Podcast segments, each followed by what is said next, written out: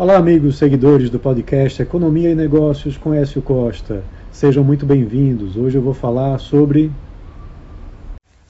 o programa Morar Bem do governo de Pernambuco, que vai trazer impactos no PIB, geração de empregos e arrecadação.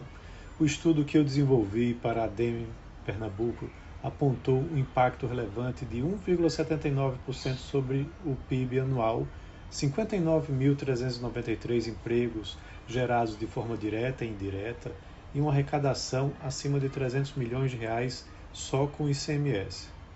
O estudo leva em consideração os recursos que são disponibilizados do FGTS para o programa Minha Casa Minha Vida. Em 2022, por exemplo, o Estado de Pernambuco utilizou somente 77% dos recursos que foram disponibilizados pelo FGTS.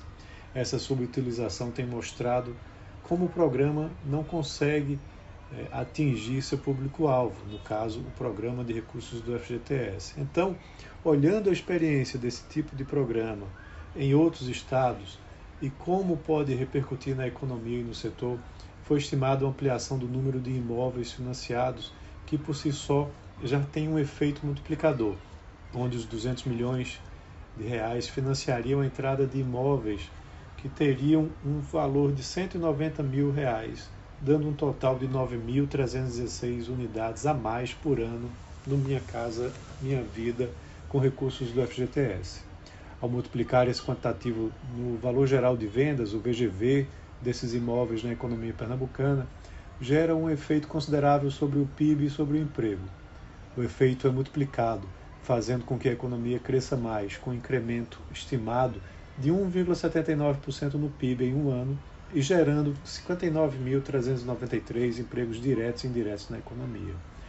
O que significa dizer que o programa Morar Bem vai impulsionar o setor de construção civil diretamente.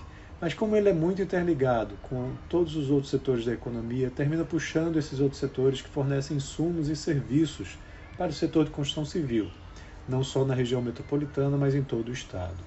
Adotando o impacto multiplicado do programa Minha Casa Minha Vida no estudo, é possível apontar, com auxílio da análise insumo-produto, os setores mais puxados, como o comércio, as atividades imobiliárias, os serviços prestados às famílias e a própria construção civil, dentre os setores mais impactados. O estudo aponta que o incremento no PIB será de 1,67 bilhão de reais, o que pode gerar um ICMS aproximado de mais de 300 milhões de reais, sendo um valor de retorno acima do valor inicial de investimento do programa Morar Bem, que é de 200 milhões por ano. Isso acontece por conta do efeito multiplicador na economia e do impulso dado pelo VGV com o FGTS no programa é, Minha Casa Minha Vida. Além da estimativa de retorno do ICMS em cima do montante adicional de PIB na economia, há impostos federais que são recolhidos também, estes são repassados para o governo federal e retornam para o Estado e municípios através dos programas federais, o que pode incrementar ainda mais a disponibilização de recursos para o Estado. Então é isso. Um abraço a todos e até a próxima.